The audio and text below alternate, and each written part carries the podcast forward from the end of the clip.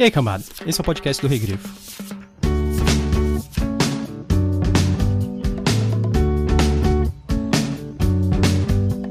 I wanna move to England where people love their tea. Ela pressupõe que o mago tem uma espécie de dever de praticar a magia, que, claro, é um disparate. Creio que o senhor não sugeriria que a tarefa do botânico fosse criar mais flores, ou que o astrônomo devesse reorganizar as estrelas? O mago, meu senhor, estuda a magia praticada muito tempo atrás. Por que esperar dele mais do que isso?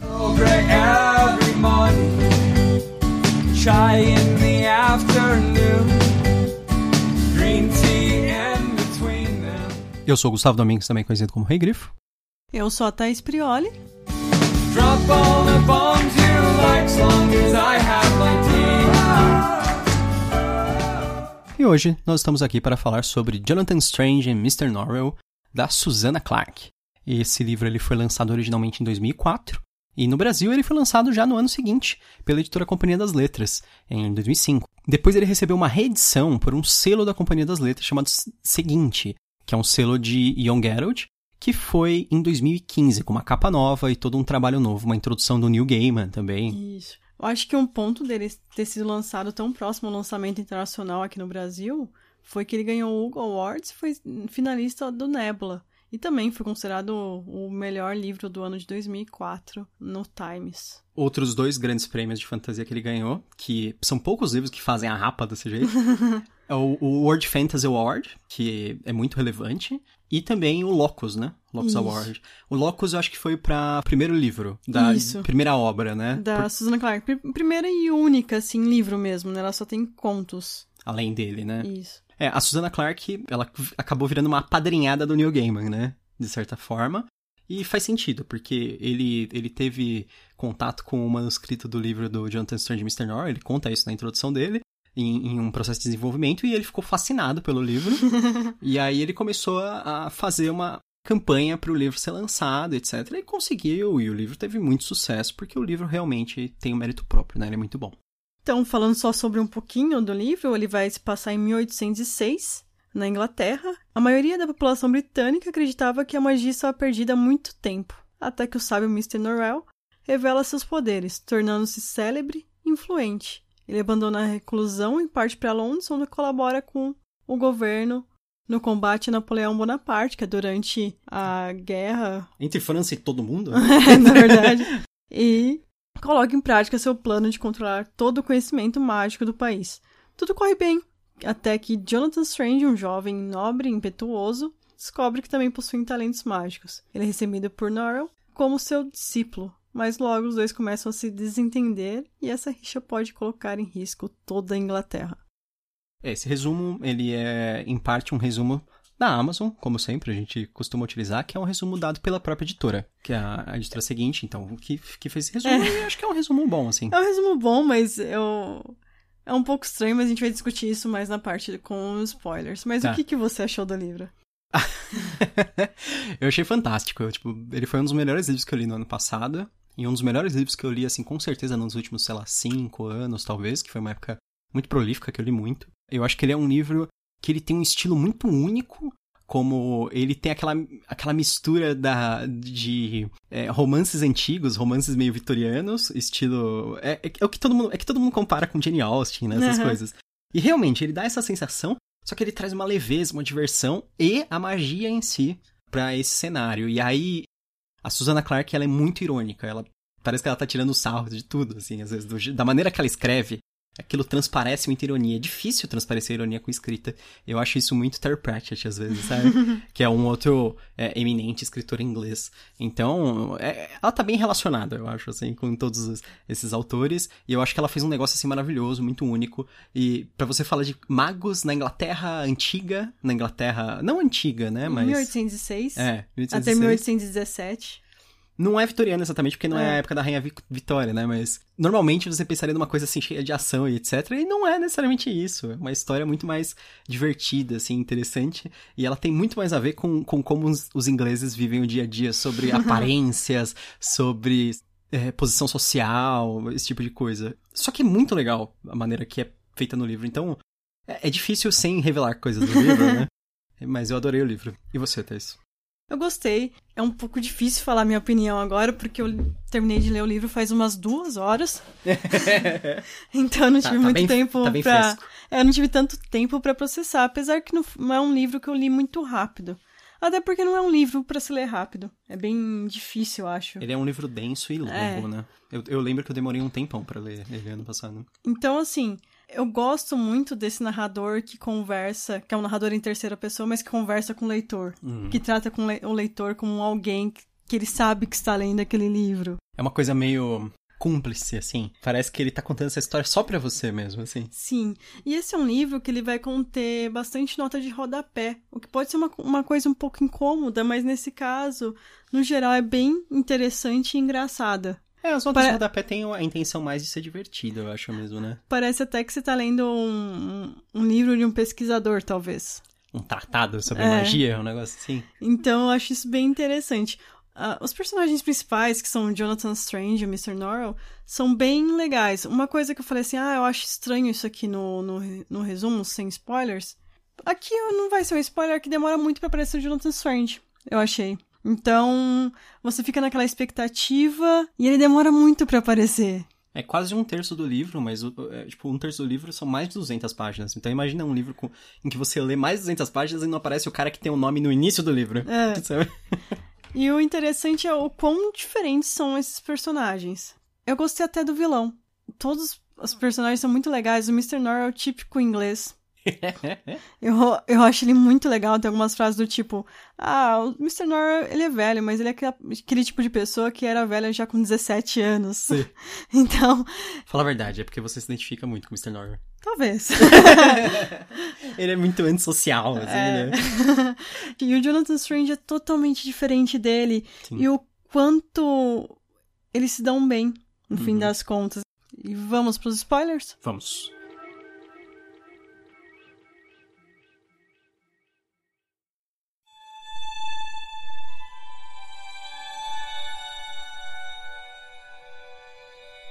Como podem magos existir sem livros? É isso que eu gostaria que me explicassem. É como pedir que um político alcance um cargo elevado sem o benefício de subornos ou apadrinhamentos.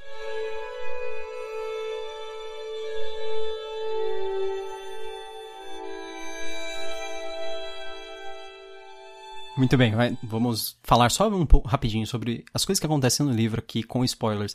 De repente, pra você que gosta de ouvir essa parte mesmo não tendo lido o livro, né? Por isso que a gente faz esse resumo com spoilers, só explicando. Então, o que acontece é que o Mr. Norrell ele causa ondas de acontecimentos quando ele se estabelece em Londres, se declarando o único mago da Inglaterra. Ao ser chamado para ressuscitar Lady Pole pelo Sir Walter, que é um, um nobre que acaba ficando amigo dele, a Lady Pole é, é noiva desse nobre, ele Pra conseguir ressuscitá-la, ele invoca um ser feérico, que é um o cavaleiro dos cabelos de algodão, que é o, o vilão do livro, né? É. O cavaleiro, ele aceita ressuscitá-la em troca de metade da vida dela. Então ela tem que viver metade da vida no mundo real e metade no mundo das fadas. O Mr. Norrell então passa a trabalhar para o governo, porque esse essa história dele ter ressuscitado a mulher circula entre a alta sociedade, e aí eles começam a contratar ele como um mago oficial da Inglaterra. Quando Jonathan Strange ele começa a sua carreira como mago autodidata, ele logo vira pupilo do Mr. Norrell, mas não demora para que as visões de mundo dele façam com que eles eh, se separem e eles se tornem rivais. Mas amb- ambos os magos acabam colocando sua rivalidade de lado, no final das contas, para enfrentar o cavaleiro de cabelos de algodão. Eles utilizam a magia de toda a Inglaterra para destruí-lo. Na verdade, quem destrói ele é o Stephen. É, Justamente por conta de uma falha da magia. sim. E, essa é uma parte muito interessante, porque ambos falham. Tanto o, o Cavaleiro de Cabelos de Algodão, quando ele joga uma magia em cima do Jonathan Strange, prendendo ele na escuridão, que ele fala o mago em inglês. Aí quando o Jonathan Strange chega até o Mr. Norrell, Os dois, os ficam- dois ficam presos na escuridão. porque os dois são compreendidos como mago inglês. Então a magia fala assim, não, pelas regras, você também é um mago inglês. E o, tem uma grande lenda do, do Rei Corvo, Sim. que ele era o escravo sem nome, que foi levado aquela grande lenda de, de seres feéricos que sequestram pessoas. E ele não tinha um nome. E o Stephen, ele é descendente de negros da África. Uhum. A mãe dele estava num navio dando a luz pra ele. Antes dela dar um nome pra ele, ela Forma. morreu e jogam ela no mar. E ele também é entendido como o Escravo sem nome. Escravo sem nome. E quando o Jonathan Strange e o Mr. Nor no fim fazem uma magia pra, chama, pra chamar o, o Rei Corvo, eles... eles- falam sobre o escravo sem nome. Então eles dão vários poderes pro Steven. É, é que a magia envolvia invocar o John Uskglass, que é o, o, o Rei Corvo, e fazer com que toda a natureza mágica da Inglaterra reverencie Ele. ele. Que E foi é- um grande presente de um mago no passado pra ele. É. Foi o mais legal. Aí ele fala assim, então, tipo, que toda magia reverencie o escravo sem nome. E o que acontece é que a magia se dobra pro Stephen Black. Isso. Que ele também é, sabe, pelo contrato, pelas palavras do contrato, ele também se enquadra, né? E com isso ele consegue matar o cavaleiro De cabelos de, cabelos de algodão. Essa é a, a piada da magia desse livro, né? É, eu acho uma piada bem inglesa, que é tipo uma piada sobre burocracia, praticamente. Sim. Sobre, tipo, se a magia é alterar a realidade, ah, mas tem regras pra ela. E as regras são ditadas de acordo com as palavras que você fala. Só que se você erra as palavras, você pode fazer um monte de cagada, sabe? Sim. Que nem aquela história de você fazer um desejo, mas o des- os desejos ser realizados, mas não ser exatamente o que você queria, porque você falou de um jeito bizarro. Mas, ao mesmo tempo, o Stephen, ele, ele era apenas o criado da casa do Sir Wal- Walter Poe, que teve a esposa enfeitiçada logo no começo, né? E o Stephen também é um ótimo personagem, eu gosto muito dele. É muito interessante as, as, a integração dele com um cavaleiro de cabelos de algodão. A história deles, assim, porque como o cavaleiro fica fissurado nele, ele acaba virando um personagem recorrente e importante ao longo da história, porque ele fica surgindo várias vezes. Na verdade, muita gente fala assim, existem três personagens principais nesse livro, e o Stephen Black seria o terceiro. Ou John Uskglass, às vezes ele é identificado como o Rei Corvo, é, é meio bizarro, porque na verdade, no fim das contas, quando vão invocar o Rei Corvo, acaba, acaba sendo ele, né? Ele vira o rei do Reino Encantado. Sim, Esperança Perdida. Esperança Perdida. É, Esperança Perdida. O que acontece é que ele é o terceiro personagem. Não dá pra você colocar no título do livro, Não. nem revelar isso durante o livro, porque isso é uma das grandes surpresas do livro. É o fato Sim. de Stephen Black, esse destaque na história, e que no final das contas ele vai virar o rei do- dos, dos seres feéricos lá, né? É, e o, o tanto de coisa que o Cavaleiro de Cab- Cabelos de Algodão faz pra ele é muito engraçado, os vários presentes que ele dá. E tanto que tem uma hora que o Stephen não tem mais onde colocar no quarto dele. O cara fica aparecendo É. com umas coisas mó aleatórias, né? Eu achei isso muito legal, então eu trouxe pra você. Tipo, um ele tem negócio- uma diadema, assim, tipo, umas coisas gigantes, às vezes. e ninguém percebe É. isso. Todo mundo acha hiper ok ele, ele andar com essas coisas na rua. é muito engraçado. É porque faz, acho que fazia tudo parte da magia, na verdade, do cavaleiro, né? E quando tanto ele quanto a Lady eles estão encantados pelo Cavaleiro de Cabelos de Algodão. E aí, o Cavaleiro de Cabelos de Algodão, ele, ele passou a perna no Mr. Norrell. Por quê? Uhum. Porque durante a magia ele fala assim: ah, eu quero. eu quero, sei lá, metade da vida dela. Mas o que, que o Mr. Norrell entende?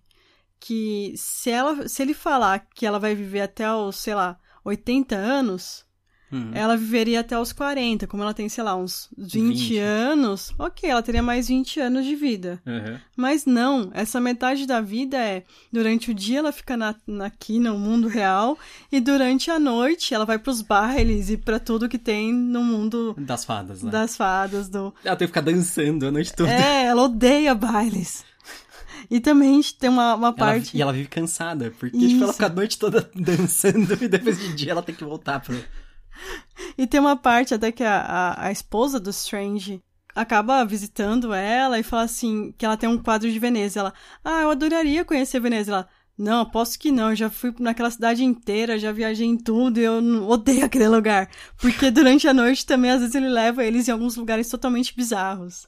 Tem uma personagem que eu acho estranho ela surgir depois, que é aquela menina de, de Pádua lá. Que é meio que como se eles. E, e tem a família dela. Essa é uma parte do livro que eu acho um pouco chata, assim. Eu gosto porque tá chegando numa conclusão. Mas sabe que o Strange vai lá e ele, e, sei, e ele sei. se envolve com É a em. Veneza até. É, eles então. começam. Aí- Pelo menos é que a gente começa a acompanhar a história. Ele- mas desde antes ele já tá com a família. Porque a Arabella ela some, né, uma época. E aí Ela é daí- morta ela é morta, e depois eles acabam descobrindo que na verdade ela foi levada lá pro, pro reino reino encantado. É. Só que o que acontece? É, nesse meio tempo, parece que o Strange começa a se envolver com essa outra mulher. Parece que ele vai casar com ela, e tem um monte de história com a família dela, assim, que é, tipo, eu acho muito chatinha essas Hum, Para partes. mim não parece que ele vai casar com ela. Talvez ela sim tenha um, sentimentos um por ele. sentimento. Ele pode ser que tenha também, mas ao mesmo tempo ele tá no momento de luto. E ela é uma pessoa que vai, conversa com ele, tenta colocar ele pra cima. Pode ser que com isso até surgisse um- uma coisa, mas não. Uhum. A todo momento ele quer a esposa dele. Sim, a Arabella. Na verdade, não é que ele quer. Ele está muito triste. Aí, conforme ele vai fazendo as mágicas e ele começa a se induzir a ficar louco, que é uma parte bem, bem engraçada também, que ele encontra uma mulher que mora com um monte de gatos. E, ela, e ele pensa assim, hum, dizem que antigamente os loucos viam seres encantados, né? Porque ele, ele quer chamar um ser encantado. Sim. Aí ele. é, essa parte é boa. E aí ele começa a tentar ficar louco. Aí ele faz uma poção pra ficar louco. E aí que ele, ele consegue, e por muitas vezes, essa é uma parte muito boa, ele consegue invocar o, o Cavaleiro de Cabelos de, De algodão. algodão. Mas só que o Cavaleiro não quer, o Cavaleiro não quer aparecer pra ele. E ele fica junto com o Stephen zoando o Jonathan Strange, assim. É engraçado essa parte. Mas depois, quando ele finalmente consegue ver, tipo, tem aquele momento de surpresa também, né? É, Porque o, o cavaleiro fala assim, "Ah, mas você consegue me ver? que ele acha que não tá conseguindo ver, tá só zoando de novo, né? É, que ele sempre tá. acha que ele- eles estão iludindo todo mundo com a magia das fadas dele É. lá, né? É que eu comecei a lembrar do nada, assim, de repente, quando você, contou a história da mulher dos gatos. Que E- ele tem que, tipo, deitar no meio do, do lugar que ela vivia. E tudo, tem um monte de maluquice que envolvia lá a história dele ficar louco. Mas eu acho que a melhor parte, assim, desse livro, assim, tem ótimos personagens. Se a gente for ficar falando assim, a gente vai falar de todos. Tem Uhum. todos ali do núcleo do, do Mr. Norrell, igual o Childermas, ele é ótimo, que é um dos criados do, do Mr. Norrell. Mas eu acho que a melhor parte realmente é, é quando começa a interação do, do Mr. Norrell com o Jonathan Strange. Porque mostra os dois personagens são muito diferentes, né? É, e o, o quão é importante a gente às vezes lidar com ideias diferentes e o quão enriquecedor isso é. Muitas vezes o Mr. North tem uma ideia, ele vai e fala pro Jonathan Strange essa ideia, e o Jonathan Strange tem uma visão diferente. Uhum. E eles repassam, ele fala, ah, é realmente isso, né? Eu não tinha pensado por esse ponto. E, e ao contrário também. Porque assim, o Mr. North, como ele é mais velho, mais experiente, muitas vezes ele acha que ele tá certo. E ele, e ele é um cara baseado em práticas estabelecidas, né? É. Ele é o cara que ele aprendeu tudo de forma bem mecânica em livros antigos. Ele sabe fazer tu- tudo que você imagina, mas é assim, tudo daquele jeito. O, o Jonathan Strange é, é um cara que ele, se ele não conhece alguma coisa, ele tenta inventar uma maneira de fazer aquilo. Sim. Ele é o cara que ele é criativo, adaptador, é o cara que faz a gambiarra. ele faz as gambiarras da magia. E ao mesmo tempo, assim, o Mr. Norrell, ele que acaba contribuindo muito pra, pra essa parte sombria do Jonathan Strange. Porque, assim, ele por muitas vezes fala que ele não gosta do Rei Corvo e dos seres feéricos. Mas em nenhum momento ele explica o porquê. Ele Uhum. não explica as experiências dele. Porque é muito fácil você falar assim, eu não gosto disso. Uhum. Por que, que você não gosta disso? E isso acaba levando o Jonathan Strange a se afastar. É, porque eles ficam numa discussão eterna sobre isso, né? Sobre a importância. Isso, na verdade, tem um- uma importância grande dentro do livro, né? Essa discussão deles, inclusive, é o que separa eles, né? Sim. Que é a discussão da a importância do Rei Corvo para a magia na Inglaterra. É, porque... E tem. Depois, um, um deles lança um livro sobre isso, o outro faz a crítica do livro do cara, e ele fala que vai lançar um livro pra falar mal da crítica do cara. É, na verdade, o Jonathan Strange escreve um livro, o Mr. Norrell rouba todos eles magicamente, Aham. e ninguém consegue ler. E é uma cena muito engraçada, porque o, o editor de Jonathan Strange, ele vai até uma livraria e fala, nossa, tá vendendo bastante, né? Não para de chegar gente comprando. Aí o cara que é dono da livraria fala assim, eu só tô achando estranho porque várias pessoas vieram comprar duas, três vezes. Aham. Aí um- uma pessoa fala assim: não, que vocês são safados, um cliente. Porque os- o, Jonathan Strange, assim que a gente compra, ele já tá tirando o livro da gente e tal. Aí, ó, some. editoras, aí a dica de como vender muito livro. Faz um ritual mágico para as pessoas perderem o livro Faz pra um chegar em ritual casa. mágico. Quando a pessoa chegar em casa, o livro dela some e ela tem que comprar de novo. Isso. É, é melhor do que a pasta de dente que tem a abertura maior pra gastar mais, ó. É, então. E aí você vence a, a crise do mercado. Exatamente. você só precisou apelar pra um pouco de magia. É, tipo, você levar um mago, um xamã pra Também, fazer um. também. É, tá virando Shadowrun, você vai ter um, um mago empresarial. Você vai ter um, um mago empresarial. Tipo.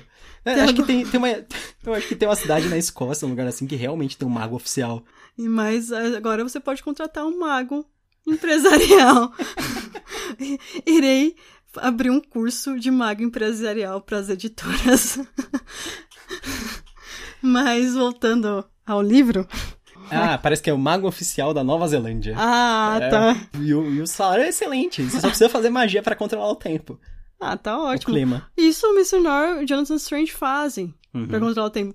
Mas tem uma parte do livro que até eles falam, não lembro direito qual é a estação, mas fica por muito tempo preso nessa estação. Provavelmente por conta dos controles de clima que eles estão fazendo, que desregula tudo. Não, a- as partes deles trabalhando pra outras pessoas, tipo, pro governo, fazendo magia é muito boa. Porque, assim, primeiro tem o Mr. Norrell, que vai trabalhar pro governo. Só que ele é insuportável. As Ninguém pessoas. consegue falar com ele. É, as pessoas não aguentam ele. Ele é assim. muito bom, assim, ele é uma pessoa no geral correta, Uhum. que sempre tenta fazer o melhor que ele pode, mas ele, ao mesmo tempo ele é uma pessoa que não tenta se desenvolver socialmente. Sim.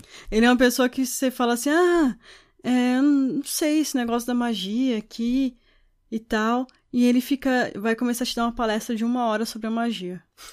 Te corrigir, pra te mostrar como você é, É. idiota, né? Não era isso que você queria. Sim. Na verdade, o que, o que acontece é que o, o Mr. Norrell acaba perdendo a vaga dele pro Jonathan Strange, trabalhando pro governo, porque os caras descobrem que é muito mais fácil lidar com o Jonathan Strange. Sim, e o Jonathan Strange, por ter essa facilidade de trabalhar com as pessoas e tal, acabam. Eles começam a fazer várias magias em conjunto pra enganar o exército francês. É, eles influenciam muito Nas em to- guerras nas napoleônicas. Guerras napoleônicas é. Mas ao mesmo tempo, o... ninguém queria mandar o Mr. Norrell pra lá. Daí quando surge o Jonathan Strange, ele- eles falam, ah, legal. Aí eles pensam em enviar ele pra lá, e ele vai, e ele acaba por muito tempo não gostando, porque ninguém quer utilizar ele. Como vão utilizar ele, né?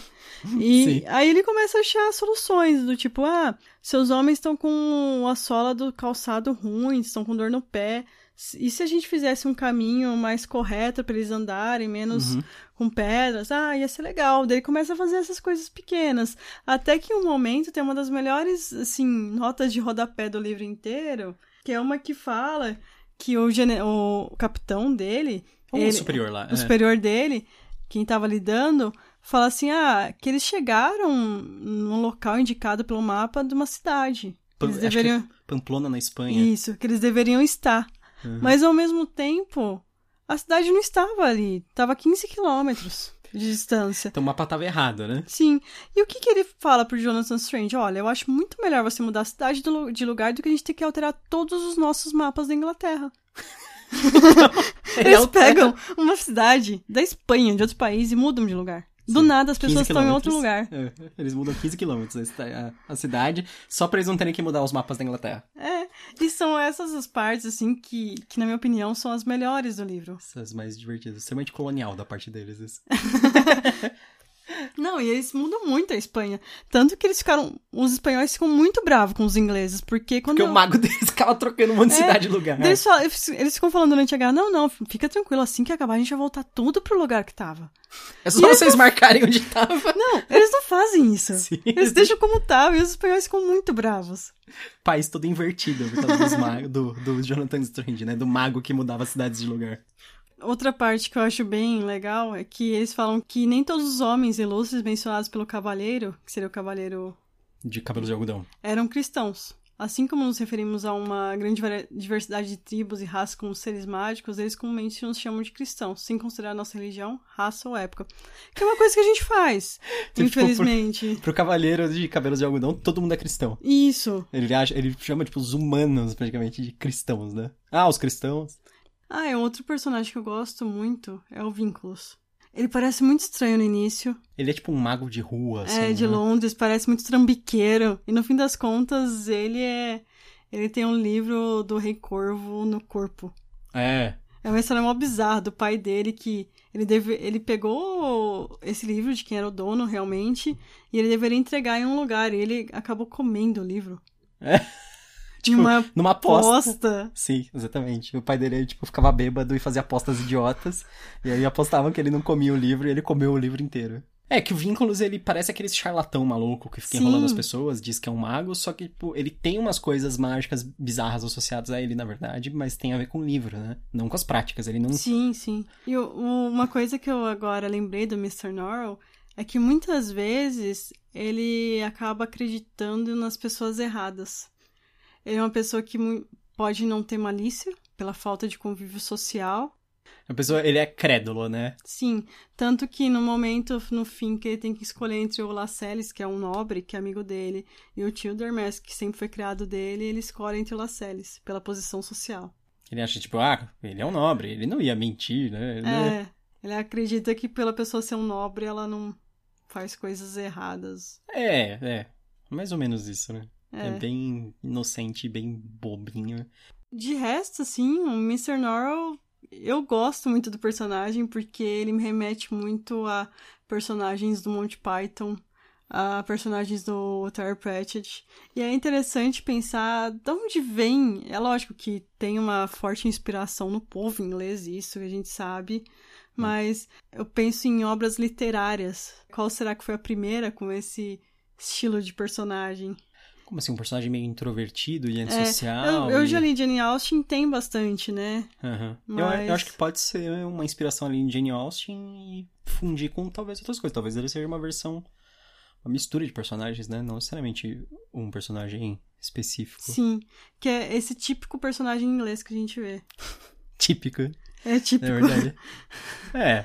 Só, só faltava estar tomando chá com guarda-chuva embaixo do braço e de chapéu, né? É, que é aquela pessoa que se incomoda com tudo. Tem uma história que ele tem um parente que manda uma carta pedindo, sei lá, dinheiro pra ele. Ele manda a carta com dinheiro pra ele nunca mais incomodar ele. Uhum. Mas ele fica muito irritado que o parente responde essa carta. Agradecendo. É, Ele fica agradecendo. irritado com, com agradecimento. Muitos ingleses têm essas histórias, né? Tipo, no Tolkien, o, o próprio Hobbit tem a história de que ele odeia, o, o Bilbo odeia visitas e Sim. odeia os parentes dele chegando. Então, tipo, isso é muito inglês, sabe? Ele odeia os parentes atrapalhando a hora do chá. Tipo, sabe?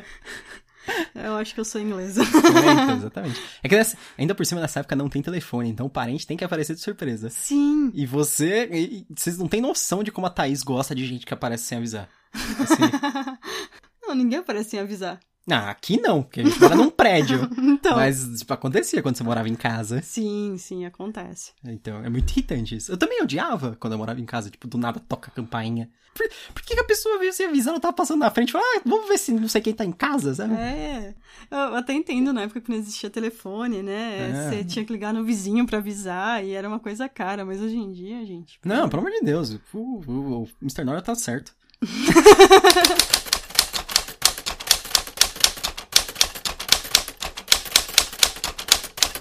Thaís, e aí? Você recomenda Jonathan Strange e Mr. Norrell? Tem- Eu recomendo, eu acho que esse é um livro que não é tão fácil a leitura, como eu disse logo no começo.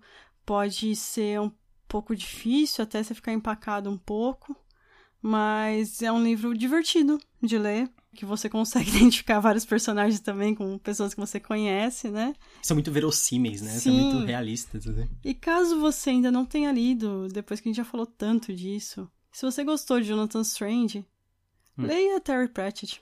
Tem a série dele que chama Discord.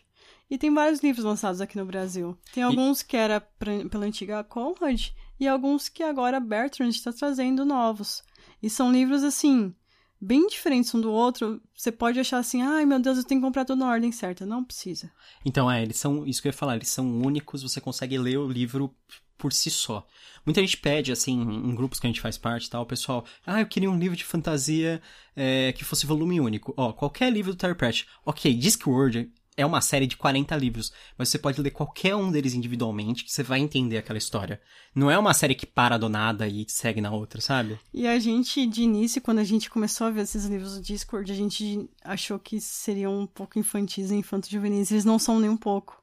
Não. Uma criança pode ler, mas eu acho que não é uma, uma leitura apropriada não pelo conteúdo em si, mas pode ser um pouco maçante e não agradar tanto a Sim. criança, porque tem muita piada com o dia a dia. É, as piadas são bem reais, assim, pra gente, né? É. Tipo, elas vão muito além da fantasia. E eu acho que esse é o tom que tem no Jonathan Strange, Sim. que, que é legal, assim, que os personagens, as situações vão muito além da fantasia. E já fala, você recomenda?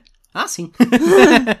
sim, eu recomendo. Eu acho que se você gosta da, do- dos clássicos ingleses, tipo Jane Austen e outros clássicos de romance, eu acho que você vai aproveitar bastante. Se você gosta de histórias tipo Changeling ou jogos de RPG, eu acho, tipo Changeling, eu acho que aparece muita coisa parecida Sim. dentro dessa história, essas histórias de, de nobreza inglesa, assim. E se você gosta também do Terry Pratchett, de todos esses autores que a gente citou, Neil Gaiman, eu acho também é uma boa, tipo, é um, é um autor que dá pra associar bem essa escrita, assim, bem lúdica, bem divertida, assim. Apesar que eu acho que a, a Susan Clark, ela tem mais conteúdo, assim.